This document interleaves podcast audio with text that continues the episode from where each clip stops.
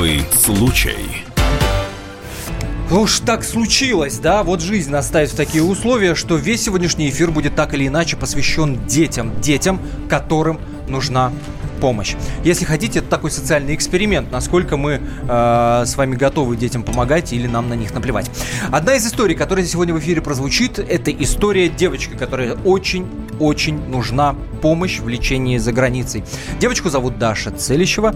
У нее диагноз четвертая стадия нейробластомы – это рак ну так, упрощаю я. А, но начнем мы с истории, которая произошла в Москве. На Ленинском проспекте в одном из домов, в одной из квартир нашли девочку, которую уже окрестили. Девочка Маугли.Ей 5 лет, и спасать ее, как оказалось, надо от собственной матери. Почему? Сейчас очень подробно вам расскажем. Э, напоминаю, WhatsApp и Viber плюс 7 967 200 ровно 9702. Ваши мнения, эмоции и ответы на вопросы, которые мы вам будем адресовать, мы читаем именно там. Это особый случай в студии Антон Арасланов и Екатерина Белых. Привет. Особый случай. И вместе с нами в студии Александр Рогоза, специальный корреспондент «Комсомольской правды», который разбирался в истории девочки Маугли и, более того, присутствовал в квартире, из которой ее э, изымали практически. Собственно, Саш, Расскажи, Привет, пожалуйста. Ребят. Да, я так вот очень-очень коротко, потому что подробности все у тебя. Итак, это квартира, в самой квартире в... я не был, потому что там на, уже, уже несколько суток работают, вторые сутки уже работают э, сотрудники Следственного комитета. Это трехкомнатная квартира в Москве, чтобы вы понимали. Это не история про какой-то алкоголизм и э, семью, где все спились, и ребенок непонятно откуда появился. Э, то есть э, вот женщина, которая мать э, маленького ребенка, ей сейчас 43 года. Она живет в этом районе, в этом доме с конца 70-х. Э, семья въехала, обычная рабочая семья, приличная, не пьющая въехала, как только был построен дом. Все друг друга прекрасно знают. На этаже секция закрытая, там 4 квартиры. И вот этот маленький мирок близких соседей, э, как говорят женщины, они периодически а, понимали, что что-то не так происходит. Например, ребенок очень громко кричал. Из квартиры э, доносились э, какие-то запахи очень страшные, странные. Предыдущие попытки вызвать полицию и попытаться войти в квартиру ни к чему не приводили. Полицейские обычно звонили, ограничивались тем, что звонят э, в, в, дверь. Э, по закону у них нет прав ломать просто так, э, там ни с того, ни с сего, ни, ни, с, ни с сего чью-то дверь, поэтому предпочитали не заморачиваться. Но вот, вот этот последний вызов, когда соседи не видели женщину в течение нескольких дней, а ребенок продолжал плакать, э, слава богу, нескольких приехала... дней. Нескольких дней, они говорят, что ее не было несколько дней. Слава богу, что в наряде полиции была женщина, и, видимо, она уже, не знаю, как, как мать отнеслась к этой ситуации. И она, несмотря на то, что вот мне соседи рассказывают, что она связалась со своим руководством, а, они говорили, ну, мол, типа, ну, что ты, давай, приезжай уже назад, ну, не открывают, не открывают, что мы можем сделать. Но она настояла, чтобы вызвать МЧС, вызвать скорую помощь. И МЧСники уже взломали эту дверь и действительно нашли в квартире а, одну девочку. Она совершенно одна была. И причем квартира это, ой, как это назвать-то... Захламленная это слишком мягко, потому что а, там да. буквально 20-30 сантиметров, говорят, слой какого-то мусора. А, я пытался выяснить, это вот, ну, есть психиатрическое отклонение, когда люди сносят вот э, ну, с мусора mm-hmm. какой-то хлам собирают, тащат в дом, но соседи говорят, мы не видели никогда этой женщины, вот, чтобы она с мусорок что-то тащила. Ну а то как есть, может быть, она откуда? просто а не как, выбрасывала. Что за мусор, то, что... Саш? Ну это бытовой мусор. Это говорят, что, что в основном может... это какая-то старая одежда, которая уже начинает подгнивать. То есть запах там стоял такой, что первые люди, которые вошли, их просто, а, они сразу выскочили, их вывернуло. Ну, такой запах. Э, и они в... даже вынуждены были химзащиту, насколько я понимаю, надевать. Да, и в этих условиях вот находился этот ребенок, э, одетый, как рассказывает сосед, одет в какую-то маленькую Ой, футболочку и шапка на голове почему-то. Ни трусиков, ни, никакой, никакой другой одежды. Но фактически голый ребенок в одной маечке. А, пообщались с соседкой а, этой семьи, этой женщины. Людмила Соколова, так женщину зовут. Соседку я имею в виду. Вот что она рассказала «Комсомольской правде». Случилось с человеком. Она очень, видимо, боялась, что у нее отнимут ребенка, она не могла, видимо, его достаточно хорошо содержать. Запах шел. Ну, я на седьмом этаже живу, как бы, я не знаю, но запах был постоянно какой-то. Ну, у них же проблемы там, что-то им там воду отключили, что-то, какие-то были проблемы с квартирой, да, за долги. Ну, мало ли, ну, ребенок, извините, там что-то, какой-то запах идет. Что такое безобразие, никто предположить не мог. Никого на порог она своего дома не пускала в последнее время. Я вообще там ни разу не была. Поэтому мы не знали, что, что там происходит. И мы думали, что действительно девочка, Любашка, она где-то находится либо в специализированном учреждении, либо где-то. Это была соседка семьи Людмила Соколова. А, история настолько всех впечатлила, в первую очередь за счет видео, которое распространили а, органы. А, как выглядит эта квартира. Это вот слой мусора, как ты уже описывал, там в 20-30 сантиметров, ну, по колено. Представьте, угу. квартира засрана по колено. Там не то, что э, да, ступить негде. Причем это не для красного словца, это физически некуда. Там в таком состоянии кухня с этими э, грязными стенами, обваленными абсолютно э, значит, мебелью, и, и при этом у них э, кранами. была заколочена ванная комната, потому что вот э, соседка об этом говорит, и я, я не, не сказал вам, что за этой семьей у них очень большой долг по коммуналке, там 600 тысяч рублей. То есть у них уже давно нет водопровода, то есть антисанитария полная. Я, я не знаю, как, как, почему никто не реагировал, почему никто не не следил за этой девочкой, потому что уже сейчас становится понятно, что э, после рождения, по-моему, первые там года полтора за ней, по крайней мере, точно следили врачи. Почему нигде, ни в каких системах не, не, не регистрируется, что к ребенку, ребенка не показывали медикам на протяжении нескольких лет?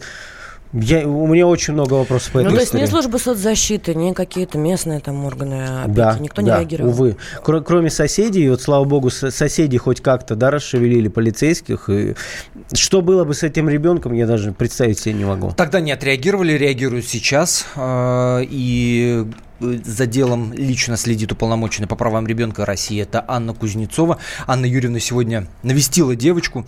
А, девочка в больнице сейчас, естественно, находится. И вот что «Комсомольской правде» рассказала Анна Кузнецова. Внимание.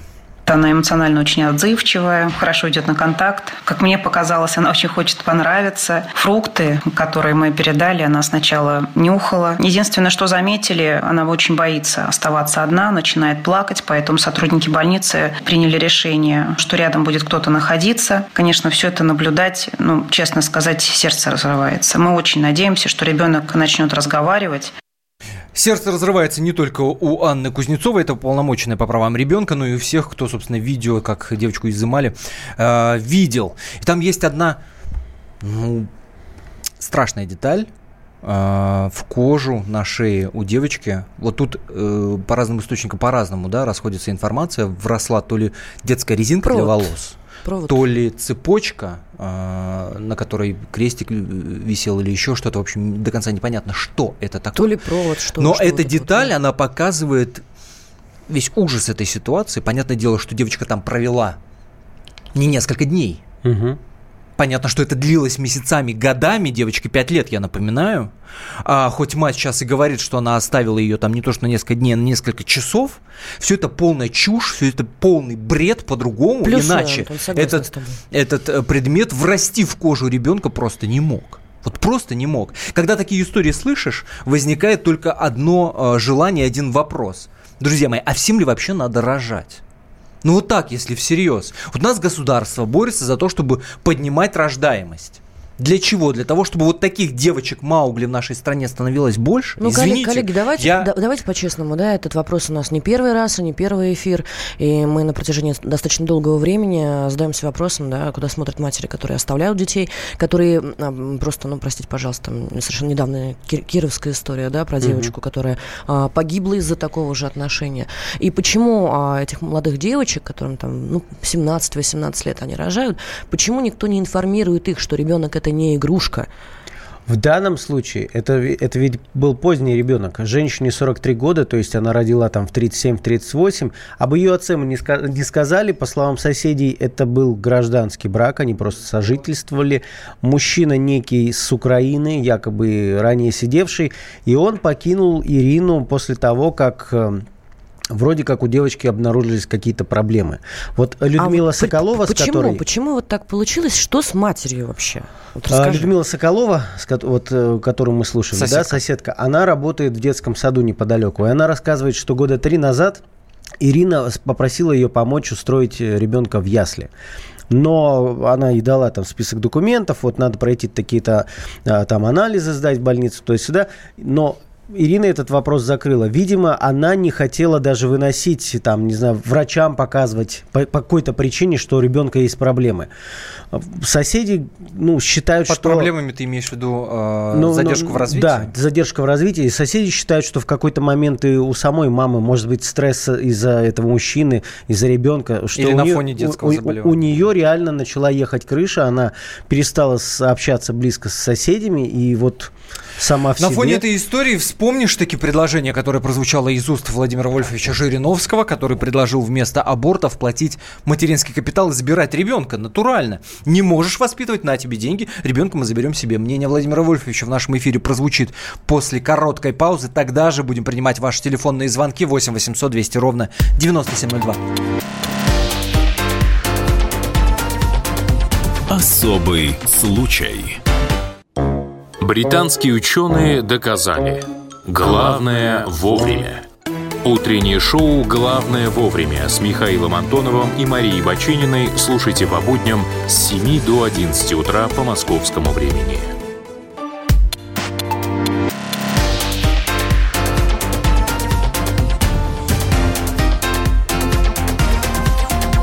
Особый случай. Московские следователи разбираются в деталях шокирующей истории. Накануне в одной из московских квартир нашли пятилетнюю девочку, девочку Маугли. Местные жители вызвали МЧС и полицию. Когда спасатели вскрыли дверь, обнаружили, что трехкомнатная квартира под завязку забита гниющим мусором, а на одной из куч лежит девочка, ребенок. Страшные подробности из жизни а, этого ребенка. Каково это вообще, в принципе, быть сиротой при живых родителях? Разбираемся в прямом эфире в студии Екатерина Белых, Антон Росланов. А, телефон студийный 8 800 200 ровно 9702. WhatsApp Viber 967 200 ровно 9702.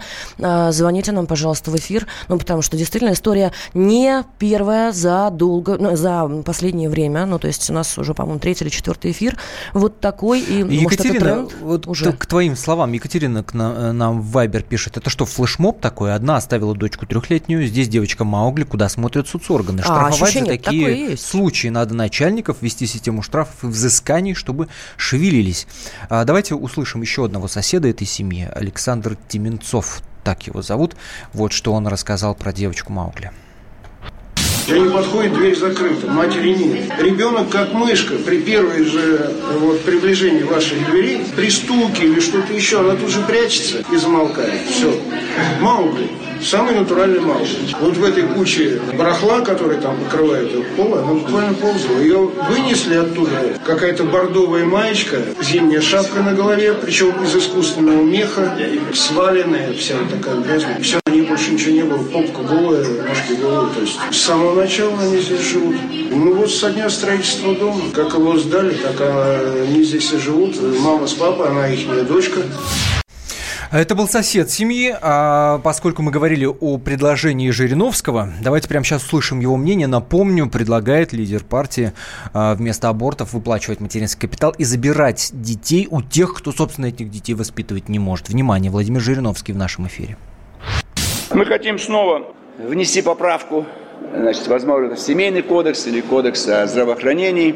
Значит, все-таки увеличить прирост населения за счет пропаганды среди женщин, которые хотят прервать беременность, со стимулированием им, что они получат материнский капитал, а государство заберет ребенка.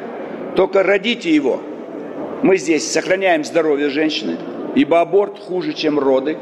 Аборт обязательно несет травму, а многие роды э, бывают, проходят без всяких травм. И мы получим 300 тысяч рождений в год. Владимир Жириновский, 8 800 200 ровно 9702, наш номер телефона, 8 800 200 ровно 9702.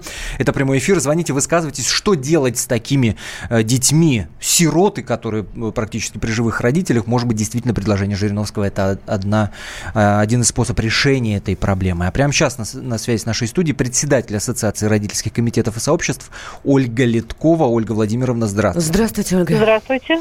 Слушайте, ну вот правда, эмоциональная реакция на подобные истории, а, ну, надо как-то вот регулировать этот вопрос. Нельзя всем рожать. Если ты больная, если ты, э, у тебя в голове ничего нет, и ты не можешь обеспечить ребенку нормальных условий, нельзя тебе рожать. Ну, Антон, черт ну, возьми. Хорошо, ну попал человек Ольга в затруднительную ситуацию, допустим, да, ну, может, крыша поехала, может, человеку помощь нужна, что ж ты сразу-то больная ругаешься? Поэтому я хочу спросить Ольги Владимировны, что с этим делать? Что делать?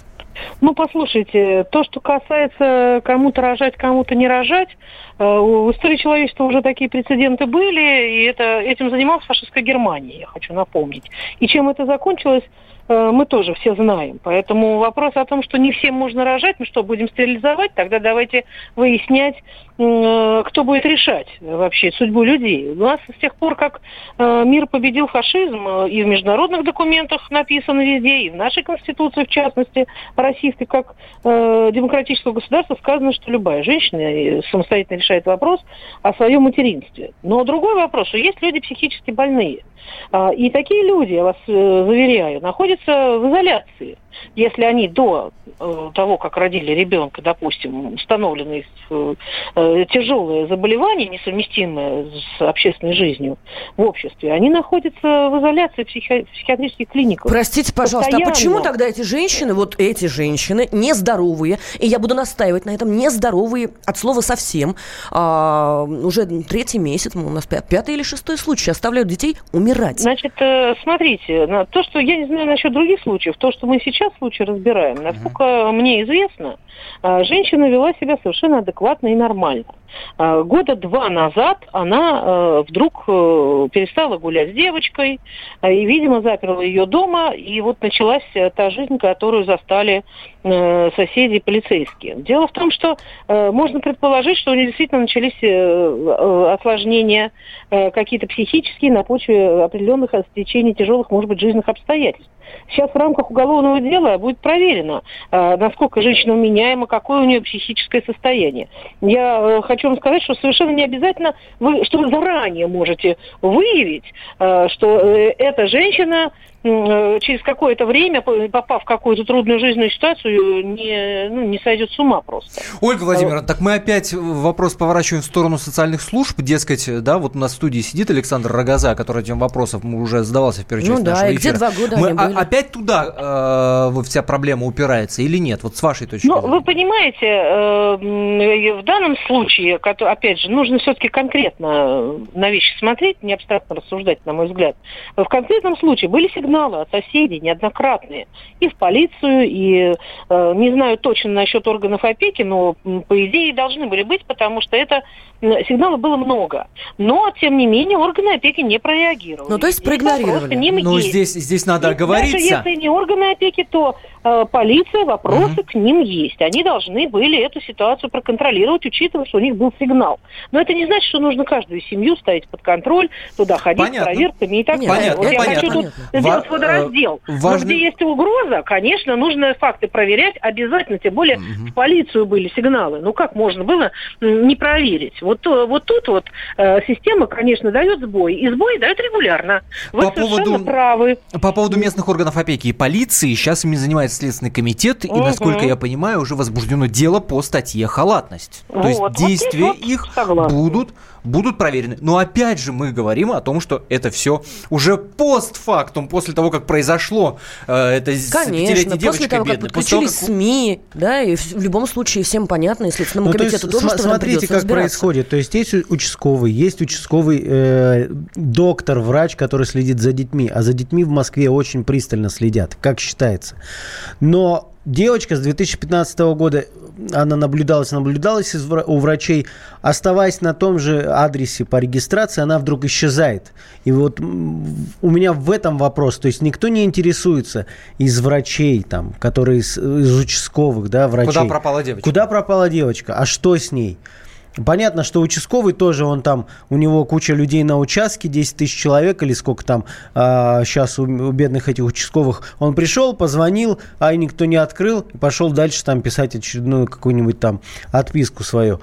Но почему врачи не реагируют? Ну, может быть, у нас это сбой какой-то Если такой? вдруг вы работаете в системе здравоохранения, если вы врач, терапевт, участковый, вы детский доктор, вы педиатр и знаете эту историю изнутри, то, пожалуйста, нам позвоните ну, 8 800 200 знаете, ровно 9702. Я вспоминаю, э, у меня э, там мы не приходим в больницу, например, с детьми там 3-4 месяца, у меня участковый терапевт периодически звонит, у вас все хорошо. Ну, проверяет. Да. Это логично. Почему в этом случае Значит, 3 повезло с конкретным года? педиатром. 8 800 800 200 ровно 9702 наш номер телефона. Владимир из Красноярска нам звонит. Здравствуйте. Здравствуйте. А, здравствуйте. Я по этому поводу. Ну, наверное, это прежде всего реформы вот этой сокращения, которые произошли в полиции и в опеке. Ну, в первую очередь, это органы опеки надо смотреть, потому что, видимо, там либо профи... профессионалов нету, либо не те работают. То есть, либо надо увеличивать штаты. Вот это мое мнение. Понятно, спасибо, Владимир, спасибо. за звонок. 8 800 200 ровно 9702. Своим мнением поделился и руководитель правления общественной организации «Права ребенка» Борис Альтшуллер. Давайте прямо сейчас услышим Бориса Львовича. Это ведь не единственный случай, когда следствие работает по каким-то ужасным вещам, которые уже случились. И всегда выясняется, что сигналы о неблагополучии в семье, в учреждении, они поступали раньше. Поступали в школу, поступали в полицию, в опеку. И никто пальцем не шевелил. Никто не реагирует на эти сигналы. Формула всей этой системы нашей, когда убьют, звоните. А об отсутствии этой системы и что надо делать, я написал. И Валентине Ивановне Матвиенко, Татьяна Алексеевна Алексеевне Голиковой. Татьяна Алексеевна Голикова распорядилась мое это письмо разослать во все министерства. Пермский край. Что происходит в таком случае в городе Пермь? Когда поступает какой-нибудь сигнал о неполучии от соседей, аноним, не, тут же сообщается об этом в комиссии была несовершеннолетних, которая тут же связывается, это важно, с соцзащитой. Это был Борис Альтшуллер, руководитель правления общественной организации «Права ребенка». Ну вот в Перми работает по мнению его. Да. да? Мы Молодцы спросили, э, вот Саша уже задавал вопрос по поводу психиатрии, да, у человека в квартире 20-30 сантиметров э, мусора, она засрана настолько, что там не то что жить, там просто находиться очень больно физически, потому что там ужасно пахнет. И Дмитрий Клевцов, психиатр, нам объяснил, что это действительно может быть тяжелым расстройством личности, это может быть шизофрения, э, когда человек увлечен, то я цитирую э, Дмитрия Клевцова, увлечен бредовой идеей, все остальное уходит на второй план. Человек не занимается ничем ничем, ни собой, ни квартирой, ни детьми, он одет неряшливо. Такая небрежность говорит о том, что человек сосредоточен на внутренней идее. Это может быть сверхценная или бредовая идея, он может даже слышать голоса. Или если, например, у него есть идея э, страха бедности, то он тащит весь этот мусор к себе в квартиру. Что на самом деле происходило и действительно ли все дело в психиатрии с мамой и девочкой Маугли, я надеюсь, компетентные органы разберутся. Ну а мы вам обязательно об этом расскажем, потому что такие истории не могут оставлять равнодушными вами.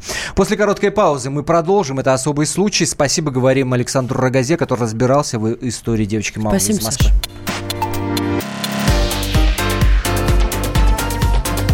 Особый случай. Ведущие на радио «Комсомольская правда» сдержанные и невозмутимые. Но из любого правила есть исключение – дай по морде мне. Встань и дай. Хочешь Что, стекло хочешь? такое? Давай. Он это говно в эфир кидает. Я... Ты несешь какую-то хрень. Мы расстреляем его из водяных пистолетов мочой. Самый горячий парень радиостанции в прямом эфире. Исключение из правил с Максимом Шевченко. Слушайте по вторникам с 8 вечера по московскому времени.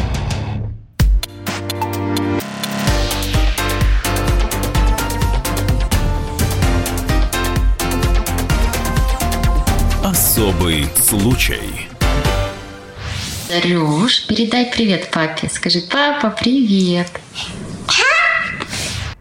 Даша Целищева, двухлетняя девочка из Кирова, может передать привет папе только по видеосвязи. Она находится в больнице, в московской больнице имени Пирогова.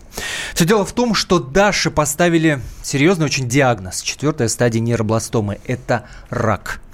И девочку сейчас спасают, ну, буквально-таки всем миром. Все друзья родителей, все, кто сопереживают этой, ну, беде, можно сказать, этой семье. Семье Целищевых из города Кирова. На примере этой конкретной истории очень сильной девочки Даши мы поговорим о том, почему российским детям сложно выбить лечение за границей, почему иногда приходится прибегать к этому способу лечиться именно за границей. В общем, вопрос, как вы понимаете, непростой. Нам очень нужна ваша обратная реакция. WhatsApp и Viber плюс 7 967 200 ровно 9702. Это WhatsApp и Viber, плюс 7 967 200 ровно 9702. Как вы к этому относитесь и к тому, что мы сейчас вам расскажем? Я имею в виду историю Даши Целищевой. Евгений Целищев, отец двухлетней девочки, которой просто необходимо, жизненно необходимо лечение за границей. Прямо сейчас в нашей студии. Евгений, здравствуйте. Здравствуйте, Евгений. Здравствуйте. Ну что ж, все началось, как я понимаю, летом прошлого года. Казалось бы, э, какое-то легкое недомогание. Девочка просто стала чувствовать себя плохо. Часто потела, становилась вялой. Э, лето, жара, казалось бы, ничего не предвещало. И тем не менее, вы обратились к врачам, тем не менее, вы стали интересоваться состоянием ребенка, и врачи вам говорили на это что? Что с девочкой? Врачи ссылались, что может жара, может зубы. Э, говорили, что это возможно ОРЗ, ОРВИ. Мы лечились антибиотиками. У нас был низкий гемоглобин, Остальные все анализы показывали хороший результат, а вот был пониженный гемоглобин. Пропили железо, но, ничего, но ничто не помогало. И, конечно, мы бьем тревогу, ходим, ходим по врачам, и только раз, наверное, на шестой, на седьмой нас на обследование уже отправляют э, в областную больницу в детскую. И там обследование что показывает? УЗИ показывает образование в забрюшинном пространстве. То есть вам сразу там ставят правильный диагноз? Нам ставят э, диагноз под вопросом сначала нефробластома, рак почки. То есть это не тот диагноз, который да. на самом деле. Да. А, если я правильно э, понял эту историю, э, вам пришлось поехать в Казань, потому что именно там с такими сложными диагнозами могут оказать адекватную помощь. Но туда вы приехали буквально-таки откачивать ребенка. Правильно я понимаю? Да, буквально Казань откликнулась. Э, в этот же день эм, девочка с мамой женой с моей находилась в реанимации. Буквально в этот же день на машине скорой помощи с врачом-реаниматологом выехали в Казань. Я за ними по пятам, конечно же, и туда, да, с Дарьей. В Казани врачи вам что сказали? Еще бы чуть-чуть? Да, сказали еще бы чуть-чуть. Вы очень вовремя к нам приехали, еще бы чуть-чуть, и все было бы очень плохо. А что, что с ней было не так? Она не могла двигаться, она сложно дышала. Вот почему в реанимации на реанимобиле необходимо было в Казань девочку доставить? Потому что когда брали биопсию, у нее открылась внутреннее кровотечение.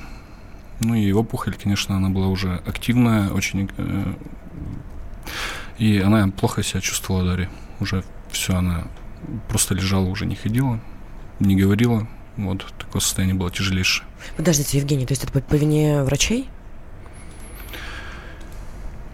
Я не знаю по вине врачей, не по вине врачей, но вот присутствовало такое, что внутреннее кровотечение было в этот момент у Дарьи. А, и там уже в Казани девочке поставили правильный диагноз, это нейробластома. Да, второй, вторую биопсию не стали брать, так как костный мозг уже был поражен, вот в раковые клетки, которые в костном мозге находили по ним, да, установили диагноз нейробластома. Что же это за диагноз и что же это за болезнь? А, ну, если просто объяснить, то это рак нервной системы, симпатической нервной системы. А, я, если правильно понимаю, когда этот диагноз был поставлен, Даша реально вот просто с нуля приходилось учиться разговаривать, ходить, ползать. То есть диагноз ее отбросил просто в развитии. Он в развитии ее отбросил очень далеко, да. По-новому все по-новому приходилось, как будто вот, как вот младенца обучают. Сидеть, кушать, держать ложку, вспоминать те слова, которые она помнила. Да, все было с самого, с самого начала, с нуля. Почему приходится наших детей лечить часто за границей. Именно об этом мы сегодня говорим. Я напоминаю, WhatsApp и Viber плюс 7 967 200 ровно 9702. Екатерина нам пишет, в России проблема не только с лечением болезней, но и с постановкой диагноза. Сколько времени потеряно из-за некомпетентности врачей. Жара, зубы. Только в России такие отговорки. Ну, конечно. Но у нас, в принципе, все любят очень свалить на ОРВИ. А вообще много э, таких э, диагнозов? По России. Как говорят эксперты, 300 детей в год. 300 детей 300 в год. В год. Это, это много. сложнейший диагноз. Это много. Это сложнейший диагноз. А, давайте прямо сейчас попробуем связаться с Германом Пятовым. Это врач-хирург, кандидат медицинских наук. Здесь нам надо экспертное мнение. И сейчас, э, что происходит сейчас? Сейчас вы собираете деньги для лечения в Германии, правильно я понимаю? Да. Сумма, которую выставила клиника в Германии, это сколько? Это 310 тысяч евро. Это 23 миллиона, вот по, на тот день, когда мы объявили сбор, 23 миллиона 222 тысячи 100 рублей. Отзываются люди? Сколько уже удалось собрать? Удалось на данный момент собрать 4,5 миллиона рублей. Люди отзываются, это даже очень неожиданно для нас было, сколько неравнодушных людей живет в России, не только в России. Помощь идет из-за рубежа, отовсюду. Пишут, э, говорят слова поддержки. Это очень здорово, это очень приятно, это помогает Герман Пятов, врач-хирург, кандидат медицинских наук. Герман Владиславович, здравствуйте. Здравствуйте. Здравствуйте. Вот мы сейчас пытаемся разобраться в том, почему за границу часто приходится, когда, особенно когда о сложных диагнозах идет речь, да, за границу, в частности, вот в данной конкретной истории, истории Даши Целичевой, в Германии есть необходимость получить лечение и иммунотерапию, об этом мы еще подробнее поговорим. Но ваше экспертное мнение, как человека, знающего нашу систему изнутри, мы действительно так сильно отстаем от Запада э, в отношении э, помощи, ну, в частности, онкобольным, да? Ну, что... простите, если не или, могут или, диагностировать или даже нормально, правильный диагноз поставить. А, ну, мы, нет, мы так катастрофически не отстаем, потому что есть э, большой разброс, большое многообразие уровня квалификации, да, то есть если мы возьмем, там, придем в поликлинику, это один уровень квалификации. Если мы придем в федеральный центр, там, а, онкологический, да, допустим, какой-то, э, то это будет другой уровень. То есть э, на уровне лечения онкологических заболеваний, я думаю, что мы не отстаем сильно. Потому что наши э, врачи, онкологи, химиотерапевты, иммунологи, делают публикации тоже в западных журналах, ездят на конференции. То есть, в принципе, сейчас информация которой пользуются врачи во всем мире, она доступна. Так почему Вопрос приходится из Кирова ехать я... в Казань? Для того, чтобы получить нормальный правильный диагноз? Э, простите еще раз, вы просто перебиваете друг друга, не слышно. У нас есть такая привычка. А почему тогда, Герман, скажите, из Кирова приходится ехать в Казань, чтобы получить а, для маленького ребенка, ребенка правильный диагноз? Но это то, о чем я и говорю, что у нас, если брать, э, допустим, федеральные центры, то уровень высокий. А если брать уровень поликлиники, то тут уже как бы есть вот э, э, диапазон э, уровня от самого скажем, там, ну, невысокого до угу. достаточно хорошей квалификации. Герман Это кому как вот, повезет. Вот То есть как, кому как повезло с поликлиникой. Как я понимаю, главный вопрос не к квалификации наших врачей. Вот нам сейчас буквально со слезами на глазах Евгений рассказывал, как в Казани с того света вытащили его двухлетнюю дочь, врачи. К квалификации вопросов нет. Но да. как, опять же, Евгений нам рассказал за эфиром, что главная проблема в получении помощи, вот в, конкретно в его случае, да, когда нужна иммунотерапия антителами, да. Нет в России не зарегистрирован препарат, который необходим при этом, э, при этом диагнозе. Он Нет, не кажется... зарегистрирован. Ну, вы знаете... Факт, понимаете? А, Вопрос к системе скорее. Эта ситуация может возникнуть и в Америке, что там тоже препарат может быть не зарегистрирован. Понимаете, этот препарат могли изобрести и разработать, допустим, в Швейцарии – и он не мгновенно получил там э, одобрение и э, прошел все этапы, значит, э, проверки регистрации uh-huh. в той или иной стране мира. То есть не мгновенно. Вот. И, соответственно, тоже есть своя бюрократическая система лицензирования, uh-huh. сертифицирования в любой стране, и там гораздо, ну, более даже серьезные могут быть препоны. Вот. А наши конечно, это наше слабое место нашей страны, нашей системы. Это бюрократические препоны, это чиновничий аппарат, э, который, так сказать, нацелен на то, чтобы держать и не пущать. Э, Герман Владиславович, правильно я понимаю, э, если чуть перед да, перетрансформировать то, о чем вы говорите, что у нас это тоже появится рано или поздно. Конечно, появится. Неверно. Оно появится, но да, это может быть задержкой год, два, три. Тут, к сожалению, вот это вот то, о чем вы сейчас говорите, это вообще не зависит от врачей. То есть врачи да. могут только обращаться наверх, дергать, теребить дяденьку чиновника, который сидит в высоком Да, к врачам, к врачам вопросов нет. Спасибо вам за вашу да. позицию. Герман. Пятов, врач-хирург, кандидат медицинских наук. Главное, что сказал Герман Владиславович, это появится рано или поздно. Но у Даши Целищевой, конкретной девочки, двухлетней из Кирова, есть всего 100 дней, чтобы получить эту помощь. У нее нет времени ждать, когда чиновник э, подпишет документ, по которому можно будет зарегистрировать этот препарат. Есть у человека, у маленького человека 100 дней. И шанс выжить. И шанс выжить. А при этом э, диагнозе, если я правильно информирован, выживаемость 20%. 20%. Да. Мы продолжим после короткой паузы. Я напомню, мы сегодня разбираем на конкретной истории конкретной девочки, двухлетней Даши Целищевой, которой поставили диагноз нейробластома. Это рак в последней стадии. Почему зачастую приходится наших детей лечить за границей? Не переключайтесь. В нашей студии отец девочки Евгений Целищев. И после мы попробуем связаться с мамой девочки Соли прямо из больницы. Может быть, прямо в прямом эфире девочка сможет передать привет папе. Не переключайтесь.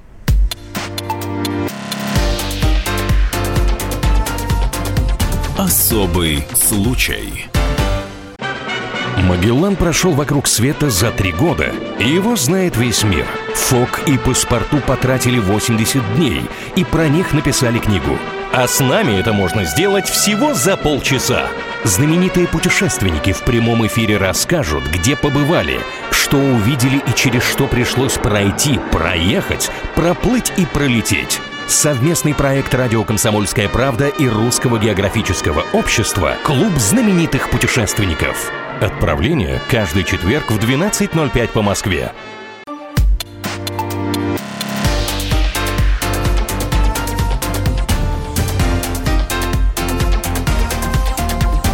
Особый случай. Двухлетняя Даша Целищева 8 месяцев своей жизни борется со сложным раковым заболеванием. Ей необходима помощь зарубежных клиник, потому что, внимание, в России просто нет необходимых препаратов и методик. Двухлетней девочке из Кирова нужна операция за границей, стоимость которой составляет более 23 миллионов рублей. Если вы хотите помочь Даше, Даше зайдите, пожалуйста, в соцсеть ВКонтакте, в графе поиска наберите Даша Целищева и нажмите кнопку сообщества. Вы увидите официальную группу помощи девочке. Там есть есть все документы и реквизиты для помощи. Также они будут, а, собственно, у меня, у Екатерины Белых, у Антона Росланова в инстаграмах как репосты. Ну, давайте как-то всем миром соберемся маленькому человечку и сможем помочь. Тем более, что сумма не маленькая. Сумма не маленькая, это достаточно рублей. сложно, тяжело. Но у мы нас... великая страна, черт возьми, ребята, 23 миллиона рублей, чтобы помочь маленькой девочке, для нас это тфу. Да давайте, да. Фу, просто. Вот поможем. Женя рассказывал за эфиром, люди шлют последние, люди пишут вот там прямо в э, интернет-банкинге, перечисляют Даше свою э, ежедневную зарплату. Я учитель, посылаю да. 600 рублей. Давай немножко, да, ну, поясним. У нас сегодня в студии а, Евгений Целищев, это папа Даши, и мы попробуем сейчас дозвониться до мамы Даши, и, может быть, в прямом эфире Даша передаст папе привет. Ольга Целищева прямо сейчас на прямой связи с нашей студией. Оля, здравствуйте. Здравствуйте. Да, добрый день, Антон, добрый день, Екатерина. И привет любимому мужу. Да, и мужу любимому привет, и папе привет. Привет. привет. Э, Оля, расскажите, пожалуйста, как сейчас себя чувствует девочка э, в больнице имени Пирогова в Москве?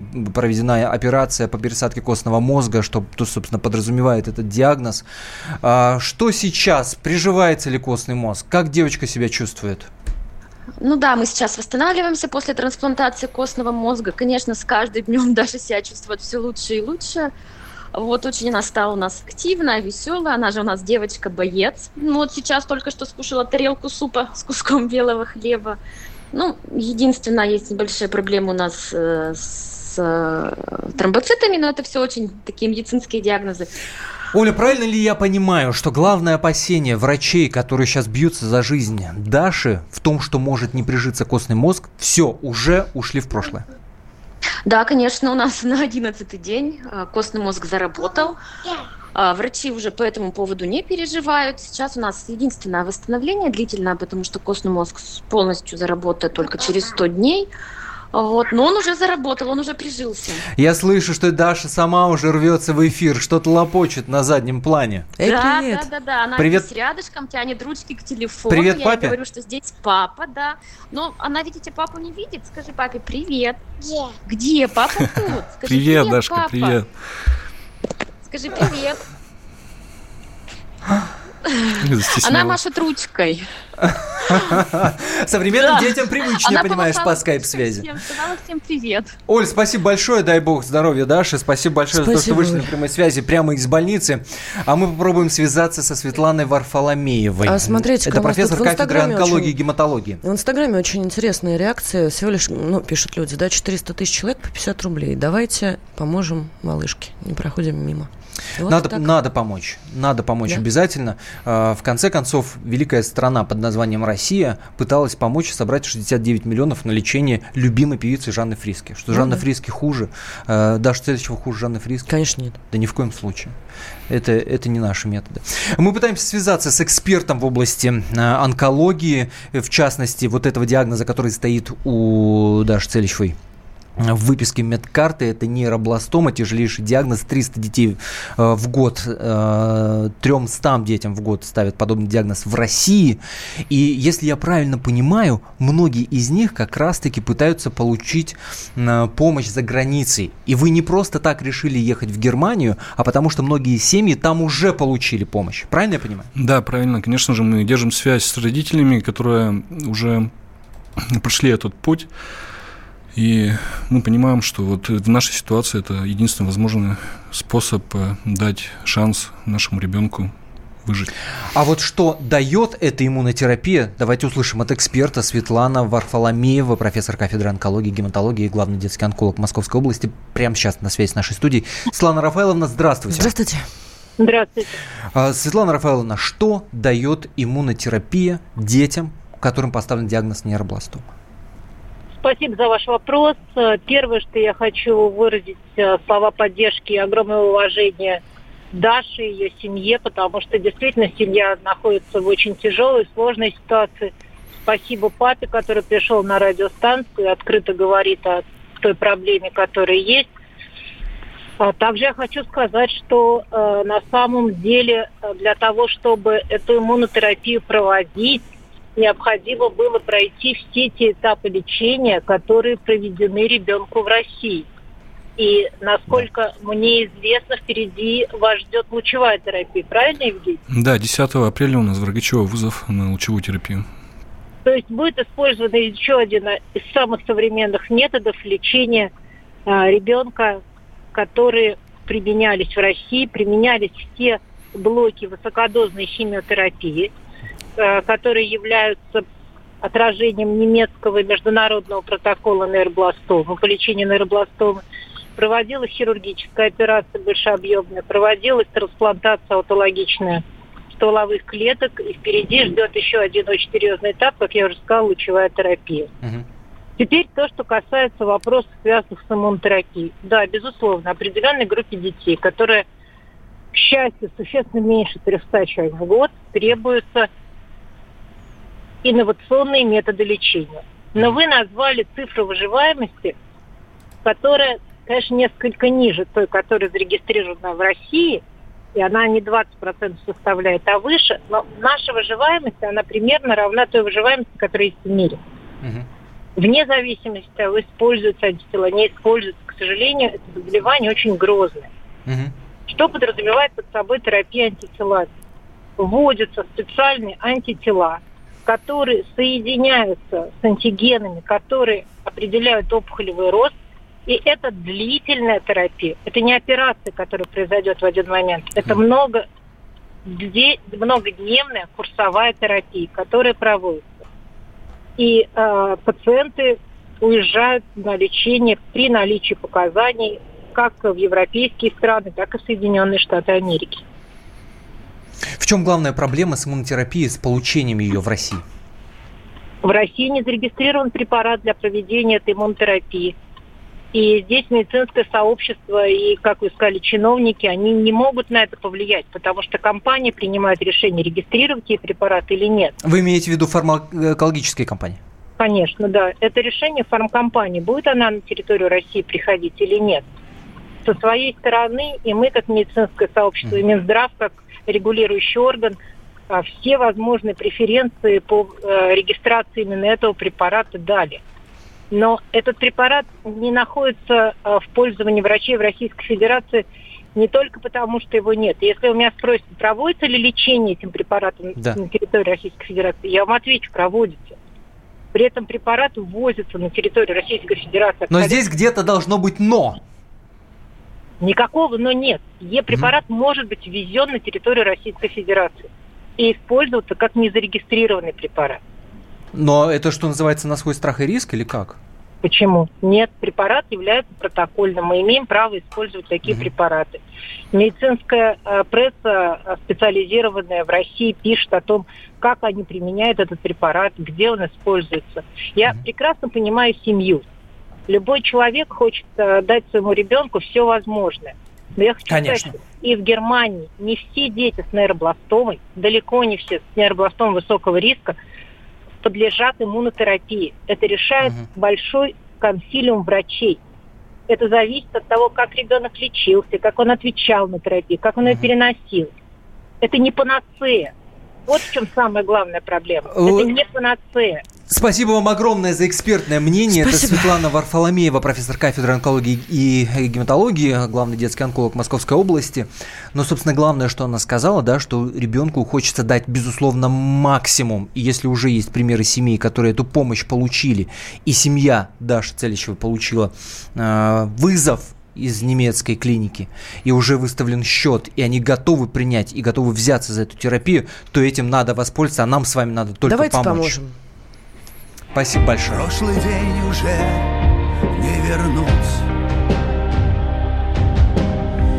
В этом будущей жизни суть.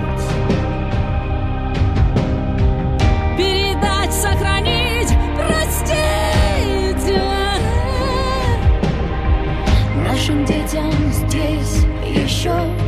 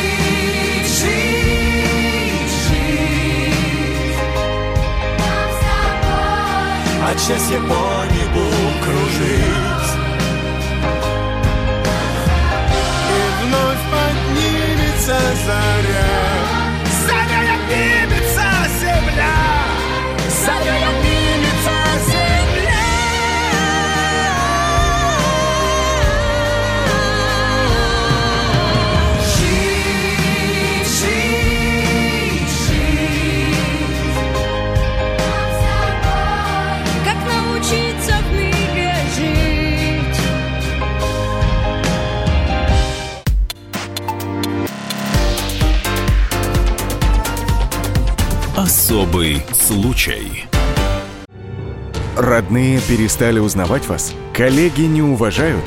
Голова идет кругом. Хотите поговорить об этом? В эфире радио «Комсомольская правда» психолог Сергей Аракелян подскажет, как решить любую проблему. Ведь нерешаемых проблем нет. Телефон доверия. Каждый четверг в 0 часов 5 минут по московскому времени.